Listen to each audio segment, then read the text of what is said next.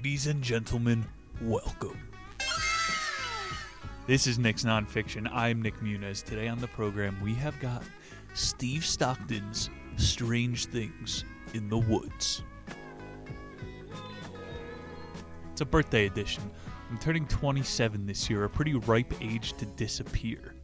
Planning on spending a lot of times in the woods this summer. Wendigo, do your worst. Steve starts his introduction. All my life, I've been fascinated with the woods. While it's marvelous to be surrounded by nature, there is also at times a certain creep factor involved. As anyone who has spent a considerable amount of time in the great outdoors, I would tell you, there are some places in the woods that just don't feel right. Also, by the same turn, there are weird things to be found in the woods, many of which truly defy any rational explanation. My fellow academics, these nerds who actually don't step foot in the woods, they call it the Oz Factor. The Oz Factor. When everything goes quiet, you better hit the bricks. As a youth, I grew up on a small town in East Tennessee, not far from Knoxville. While it was not considered deep woods by any stretch of the imagination, we had several acres that were heavily wooded with old growth timber. Blessed with an active imagination and a love for adventure, these woods were full of countless hours of time spent looking for anything weird or out of the ordinary. I sometimes saw strange things that defy explanation. It's a creepy episode today. My girlfriend asked me if I wanted to watch Doctor Strange. I said no. I got stranger things to watch. Strange things and not a lot to work with here. Final quote Due to my own experiences in the great outdoors, I also began talking to my family and friends, mostly older folks, and collecting stories of strange things they had encountered in the woods. This book is a culmination of those conversations. You got authentic mountain slang. Yeah, up over that butte, another cut of jibs in a canyon, you can find a ginger story. Just holler if you get too scared. Some of these chilling stories they leave you questioning whether you ever want to enter the woods again. we'll be right back with the show. About the author Steve Stockton. Steve Stockton. He's got no Amazon. He was on Facebook. He's from Knoxville, Tennessee. Studied English uh, from the University of Tennessee, Knoxville, and now lives in Farmington, New Mexico. Steve is an author of raconteur filmmaking, produces podcasts, musician, and a YouTube personality. Oh, I should probably try to grift off of his clout. He runs Missing Persons Mysteries channel with a measly 250,000 subscribers. What's the recommended amount of dedicated RAM I should have to a server? Teach me your ways. I don't give a fuck. What's a pirate's favorite YouTube genre? ASMR. what did the werewolf say at the end of his YouTube video? Don't forget to like and subscribe.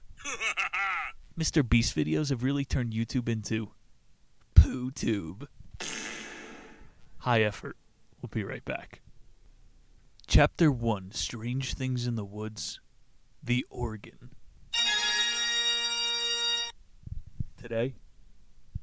I didn't have a water bottle, so I'm spitting into an old pepper shaker. Coarse ground black pepper, signature select. If I start sneezing, you know why. These are quick hit stories instead of the usual five chapters. We've got eight today. A lot of quotes. I grew up on a several hundred acre farm in Jamestown, Tennessee, near what is now Big South Fork National Park. My older brother Leonard and I were just kids, so this would have placed the event sometimes in the early 1930s. This guy's ancient. We were down by one of the creeks on our property, about half a mile or so from our family's farmhouse. We lived in a very remote and rugged area of the Cumberland Plateau, and our nearest neighbor was several miles away. It was summertime, getting close to twilight, and we were cooling our feet in the creek. The day's chores were done, and it would be time for supper soon. Suddenly, off in the distance, we heard the strains of what sounded like an old time church organ. The kind that required the organist to pump the pedals with their feet. You got Jack Sparrow's enemy, the octopus guy, playing the organ with his face. Usually in the woods, the telltale signs of complete silence. Shut up, dude. If you hear an organ in the middle of the woods, get the fuck out of there. Continuing. We immediately found this to be odd because the nearest church was several miles away as the crow flies, and it would have been unusual for sound to travel such great distance even in the quiet of the country. Much to our amazement, the sound continued to grow louder and seemed to be moving up the holler we were heading in. Eventually, the sound was close enough that we could indeed tell it was an organ and was playing a song, although neither of us recognized the tune. The sound became louder and louder, eventually seemed to pass right over the top of us, apparently coming from an invisible source just above the treetops. That part gave me the chills. A flying organ? This is out of Scooby Doo. The musical notes continued playing as the still unseen object continued up the creek and turned and went up across a bridge. The sound eventually faded into the distance until we could no longer hear it. There were no roads nearby. The sky was clear and cloudless, yet we both distinctly heard the song as the organ approached, flew directly over us. Again, I'm guessing it was just above the treetop level, and faded into the distance. There was nothing to see, it was only sound. Needless to say, we were spooked by the entire incident and beat a hastily path back to the house. Damn. What would you do? Leonard and I never told our parents. I guess that's a good start and only talked about it occasionally between ourselves. It was quite some time before we were brave enough to venture back to the area of the creek where we had been, but we had never heard the invisible organ flying again. To this day, I am at a loss for a logical explanation as to what we heard. I guess we'll never know. Let's go to chapter 2 The Giant Snake. This about my penis. These, like earthworms, they're in a lot of ancient culture lore. Dune I should probably read that book because it's a book and all. How come that worm's mouth looks like a butthole? Sandy, that's not the worm. That's its tongue. Dune, they called it the Hulud. That's supposed to translate to sand penis. That was a joke. It's like old man in the desert. So it's really in all of these cultures. This happened when I was a much younger man. I'd say 50 or more years ago. It was in the early spring, and I was out squirrel hunting in the woods with my 22 rifle. I hadn't gotten many squirrels that day and observed that there wasn't anything stirring in the woods, not even birds. I thought that maybe something had all the woodland creatures spooked, maybe a bobcat. I shouldered my rifle and descended to make my way back to the house, figuring I just had to be content with the two or three squirrels I had bagged earlier. This guy had sex with three squirrels? Bagging means something different in the city, Tex. this guy's bagging squirrels.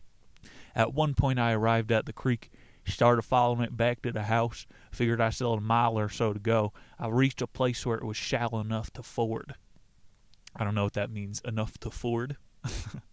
I came upon a small clearing. I spied what I had thought was a log lying across the creek. Surprised at this good fortune, I knew if I could cross the creek here, it would save me a lot of walking.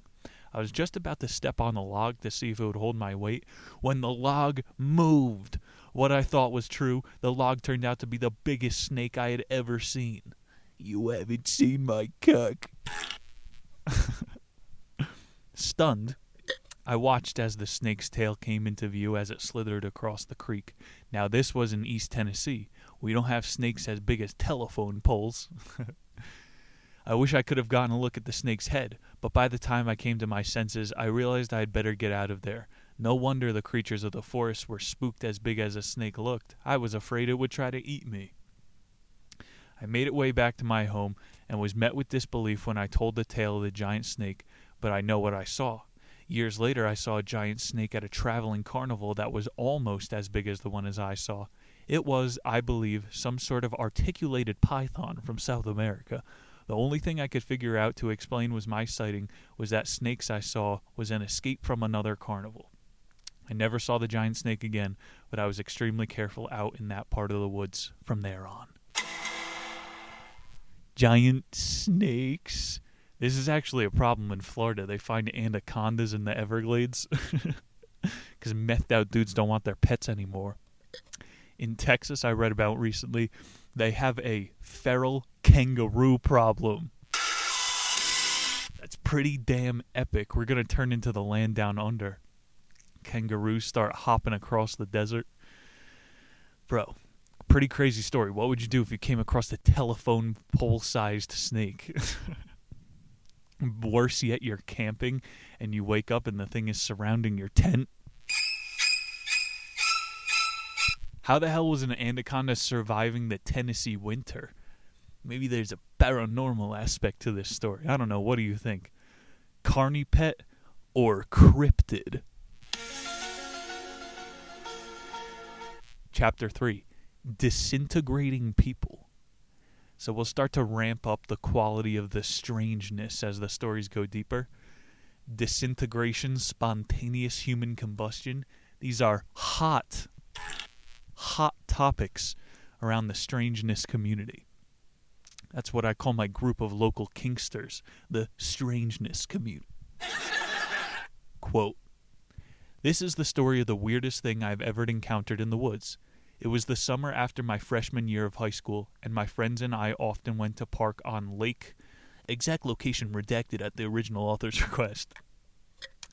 The lakeside park backs up to another state park that has lots of hilly terrain covered with hiking trails.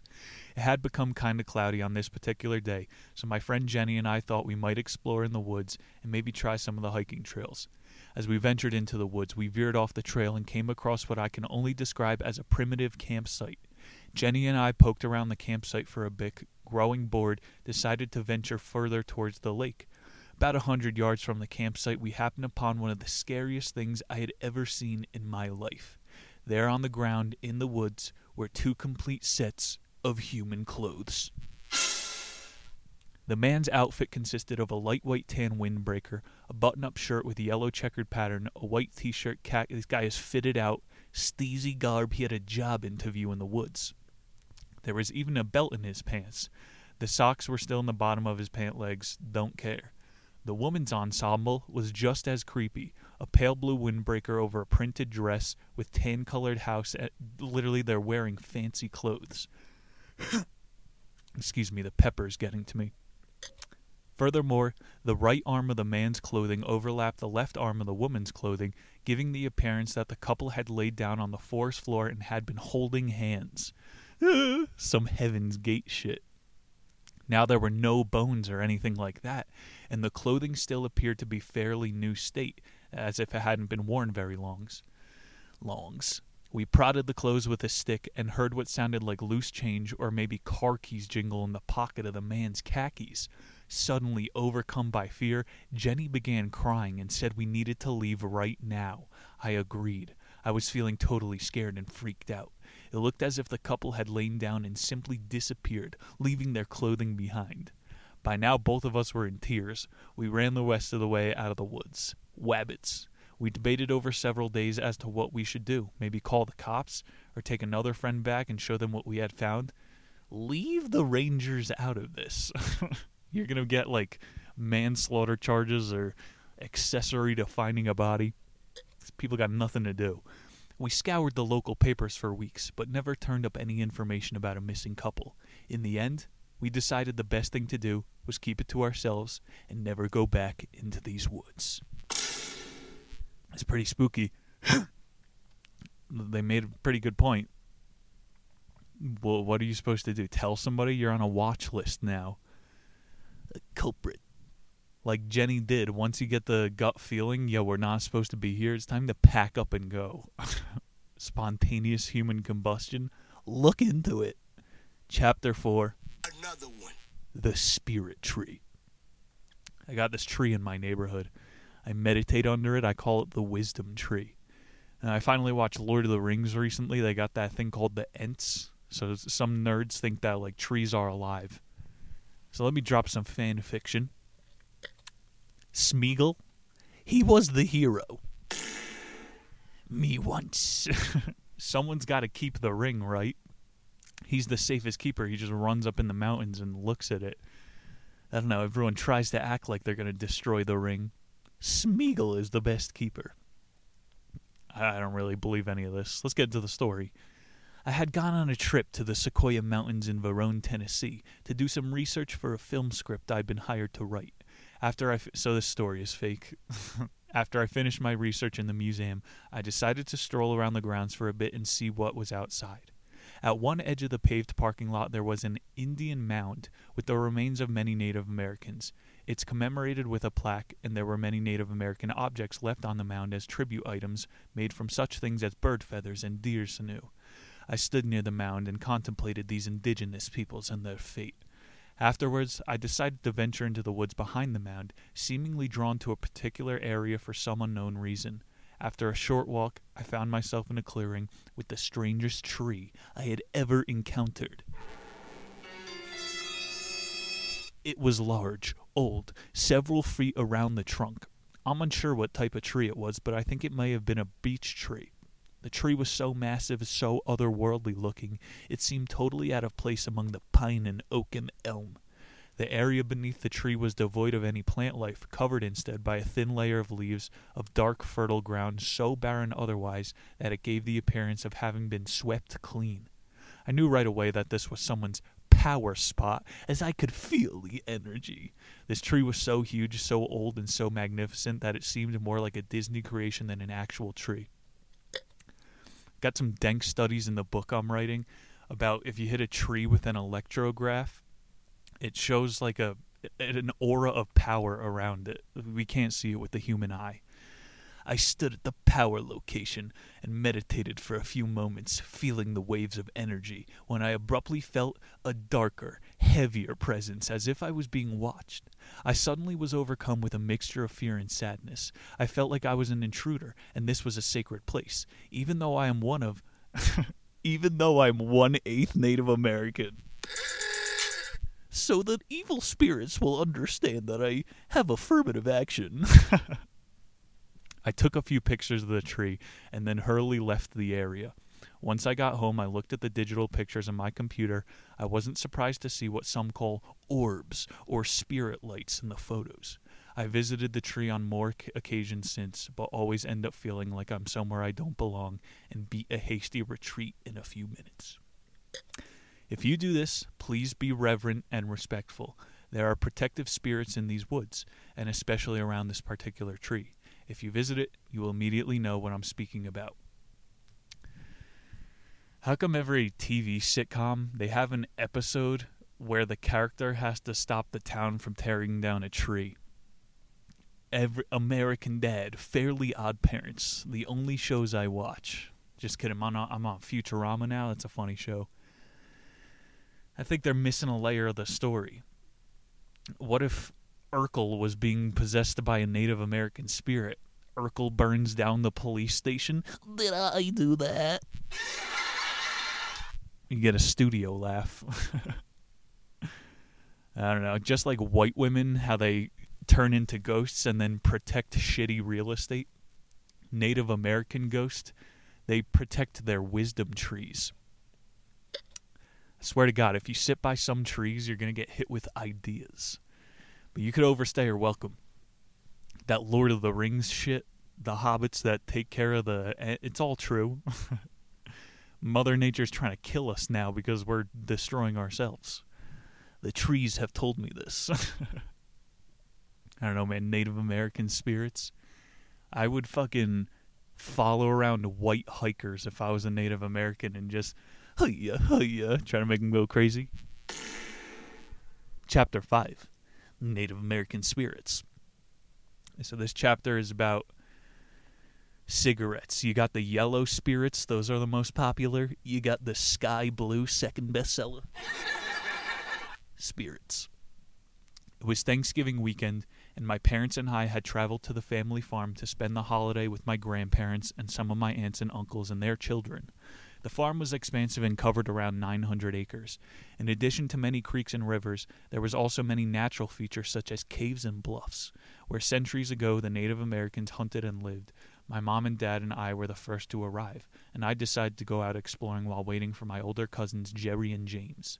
I considered walking down across the creek and mess around in one of my many livestock barns, but it had begun to spit snow. I decided to go in the other direction down past the corn crib and visit one of the Indian bluffs that dotted the pop- property. I got a spit. I made my way back through the woods and down the steep bank above the bluff, carefully taking my time as the snow was starting to stick a bit. I finally arrived and went under the bluff and decided to build a small fire in an ancient fire pit to keep myself warm. I ventured a little ways into the woods, gathering dry twigs, pine cones, which built my little fire. On my way back into the cavern like area under the bluff, I thought I heard voices in the distance. I assumed Jerry and James had arrived and would soon be joining me. I continued building my fire as planned, and as soon as a nice little blaze going on the fire pit where the Native American inhabitants centuries ago cooked their meals, every so often I would hear the sound of muffled voices in the distance.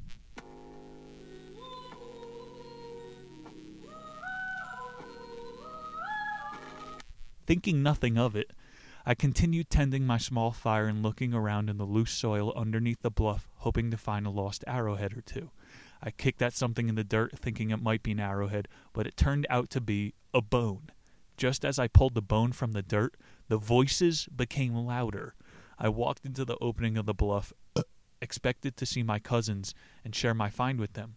Looking this way and that, I could still hear the voices, but no one was in sight. At this point, the sound seemed to be coming from the top of the bluff. I decided to walk back up and see if my cousins were on the top, perhaps trying to find the way I had used to climb down. When I reached the top of the bluff, however, there was still no sign of my cousins. I could still hear the muffled voices, but they seemed to be coming from the top of the bluff instead of the top. At first, I was a little bit perplexed, but thought maybe Jerry and James had gone down the other side and we had missed each other in the process. So they begin circling the entrance to the cave, he's still not finding anybody. What was going on? I immediately thought of the bone that I had found, which I had stuck into my jacket pocket. It suddenly occurred to me that this might be human remains. It wasn't impossible, but to my knowledge, only one skeleton had been found in the cave years ago. The skeleton had been buried sitting up, suggesting the body had been that of a Native American chief. Under the bluff, I could still hear the muffled conversation. As I strained to listen, it began to sound more like English being spoken. This sent shivers up my spine. Bro, you got dead Native American chief bones in your pocket. Hurriedly, I placed the bone in the softest earth I could find and covered it well. in my mind, I apologized to whomever or whatever I had disturbed. I had the growing feeling that I needed to leave this place as soon as possible, which I did as soon as I put out my fire. You probably should have like burnt the place to the ground. I don't know. Just because they're dead, the Indians get free real estate. We got to make these Native Americans pay for it, just like us trying to add some levity. When I got back to my grandparents' house, my cousin had just arrived and were still helping their parents carry food out of the car into the house. Jerry and James. I spent the rest of the evening pondering the events of the day, and the next day, when my cousins wanted to go exploring, I refused to go anywhere near the bluff. I was a grown man before I ever ventured back under the bluff again, although during those late occasions I did not hear any voices, and I also took care not to disturb any areas that I thought might be sacred. Ooh. I think I just came up with a TV show. You you're a realtor and you hire a ghost to drive down property values. Noise in the woods? Fuck that. For some reason, wind is loud as fuck. It's just air. Why is it so loud? There's moments when the wind dies down and you could hear a hiker in an adjacent canyon breathing heavily it's so weird. Your senses could be isolated one minute, and the next it feels like you got the electric feelers from the giving tree. I don't know, bro. If you ever hear fucking Native American voices in the woods, leave. I did that be- video at the beginning of the year where I was over a Native American ritual site. I haven't experienced any hauntings yet. I'll let you know when I dated this girl Nicole in Boston, she used to do Reiki on me. I think I got some fucking hexes on me still. We used to like go around this old mansion. And I swear to God, one time we were coming out of the basement and I heard someone going into the basement on the other. I don't know, bro. Maybe I got some demons. Yeah, so burn some sage tonight. Or smoke a spirit tobacco. Chapter 6 The Pig. When I was just a little girl, we had an old sow that took sick, then wandered off into the woods and died. It wasn't like she was a pet or anything, so I soon forgot about her and thought nothing more of it. Years later, one of our chickens had escaped from the pen and was happily making her home in the woods surrounding our house. I'd catch a sight of her now and again, but any time I tried to catch her, she would run off into the bush and escape. I figured that since she was laying hen, she would probably nest somewhere in the woods and left her eggs somewhere out there. There wasn't a lot to do back in those days, so we had to have some fun. So she goes on her own Easter egg hunt in the woods. Well, on this particular day of playing Find the Eggs, I had ventured farther into the woods than usual. I could hear the hen clucking and followed the sound winding its way this way and that. I stepped through a row of mid sized cedar trees in a small clearing, and there was the old sow. I couldn't believe my eyes. She had gone missing at least two years before, but here she was on the ground in front of me, whole. I couldn't believe she hadn't rotted away. I looked around until I found a small branch of a tree to poke her with. Believe it or not, the old sow was hard as a rock. Not sure if she was mummified or petrified, but she was solid as could be. I wasn't brave enough to touch her with my bare hands, but proceeded as round as I could without getting sick. I often went back and observed the pig on several instances through the years, and she always looked the same, no matter the season. One day, however, when I entered the little clearing, the pig was completely gone. There was nothing left but a dark spot on the ground that perfectly reproduced her outline. I have no idea what happened to her, but my best guess would be that someone else found her and made her part of a sideshow somewhere. Probably made a pretty penny off of her, I imagine. That's the strangest thing I'd ever seen in the woods, and I'm almost 90 years old. I wouldn't have believed it if I hadn't witnessed it for myself. What? This is like uh, Charlotte's Web rated R. the pig goes out into the woods and dies. A perfectly preserved pig. Are you talking about my wife? I don't know. Aside from the obvious questions, why did nothing eat it? Why is it hard?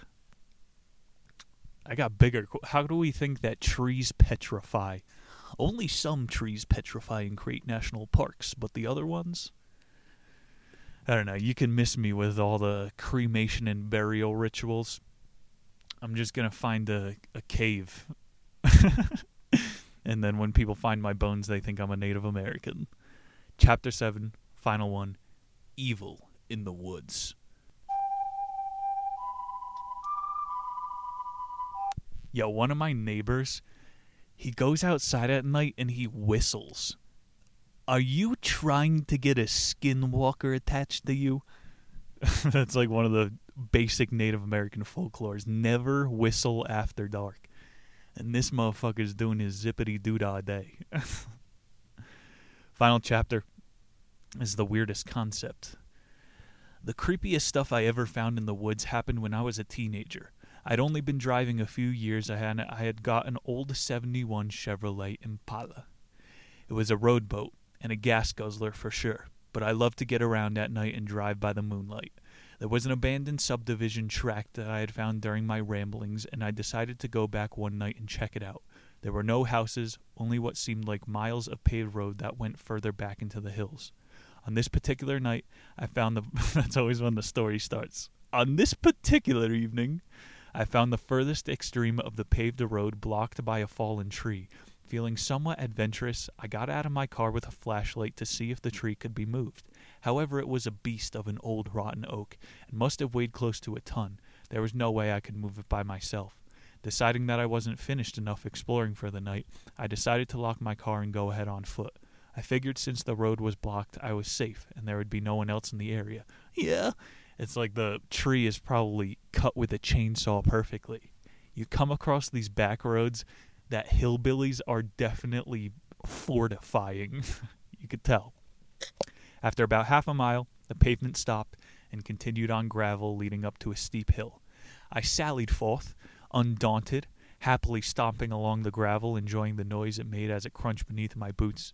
At the top of the hill, the gravel ended as well, and now the road became nothing more than a rutted path through the high weeds and briars.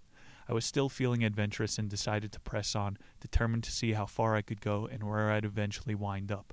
About half a mile along the footpath, it curved sharply to the right. At the corner where it curved, I was playing with my flashlight over the woods when the beam suddenly struck something out of the ordinary. On the slope of a short, steep bank, someone had fashioned a crude arrow shape out of some logs and branches of varying size. It looked too perfect to be random, so I was sure it was some kind of a trail marker. I debated for a couple of minutes, then decided to abandon the path and see where the primitive trail led. No, no, no, no. At the crest of the bank, where the arrow pointed, I found another narrow built path which led toward the woods. I forged ahead. The path twisted and turned a bit, but was leading uphill to the top of a ridge. When I arrived at the top, after a good half hour of hiking, I thought I would perhaps be met with a vista overlooking the city or a nearby lake. Instead, what I found made my blood run cold. Where the ground leveled out, in a fairly large clearing, was a gigantic pentagram made from carefully arranged logs. I mean, this thing was huge. There was other logs set up outside the circle of the pentagram which reminded me of altars. There were also upside down crosses planted at various spots. By now, I was actually sweating and shaking, jumping at every sound I heard and playing my flashlight over the trees. Why does he say that? Trying to catch light, sight of anyone hiding. I caught a glimpse of something in the middle of a large pentagram and shined my light on it. For better luck, it turned out to be remains of some large bird, perhaps even a duck or a goose which had been burned. I realized that whoever had done all this was serious about it, and it was too intricate for some metalhead kids messing around in the woods. This was some sort of satanic cult type of group which met to perform blood sacrifices. I decided it was high time to get out of there. Started moving as fast as I dared back through the woods. After what seemed like hours, I finally arrived back at my car. Written in mud across my windshield was a single word Beware. Beware. I grabbed an old t shirt out of the back seat and scrubbed it off as best as I could, jumped in my truck, and started the car as fast as it would start. Thankfully, it did, and I'm sure I broke the speed limit all the way home. I've never shared my experience with anyone, and I never went exploring anywhere near the derelict subdivision or surrounding woods again. It still frightens me to this day to even think about what might have happened if I had shown up at the wrong night, or other people were there. I still have a sense of adventure, but learned some very plausible things. Never go exploring alone at night. Always let someone at home know where you're going, and realize that there are some things that are better left alone. As the crudely written message on the car windshield stated, beware. Holy crap! Beware. South Fork, Colorado. It's one of the creepiest places on earth. It's an entire city where you have to be a mason to own property. All of the caves in this town are blocked off. There's fake houses for sale. Holy shit, I gotta do a video there this summer. Like, there are people who worship the Dark Lords. I worked with a kid in a Starbucks whose family were Satanists. Like, real people actually. I don't want to talk to you if you're talking to the devil. I don't know. I fucking got that creepy skinwalker hobo that was chirping my window. I gave him a camping grill and then he left me alone. Like you, you got to make an offer or something. But I'm not. You're not going to catch me burning geese in the wilderness. I don't know.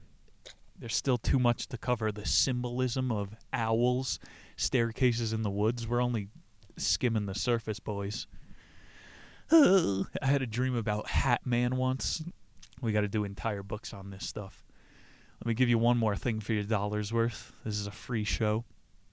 Discovering Bigfoot. I know 90% of those documentaries are hit pieces. This guy lives 40 miles from the nearest civilization. His entire life is finding Bigfoot. And of course, it could all be a hoax, but just go check out that documentary. He brings like professors out with him in the woods. Pretty sick. Got a Lovecraft quote, one of my favorites to end it. Man's strongest emotion is fear, and man's biggest fear is admitting the unknown. Once you get rid of that safety blanket of what is known and what is unknown, there's no Bigfoot. That's when shit could get really scary. But always remember, there's enough light to combat the dark. Strange Things in the Woods by Stephen Stockton. There it is. I hope you guys enjoy the story mode. We got our June themed edition coming up next week. Don't miss it. That's basically all from me. Patreon.com slash the niche. Great content over there. Got music videos, all kinds of stuff. And hairy shit is where you're going to get your free memes. Let's get a random soundboard effect to end it. Over so soon? Send in any of your anthropologies because I like these type of short form stories. Seven short days, I will be back with a brand new book. Nick Muniz signing off. Peace!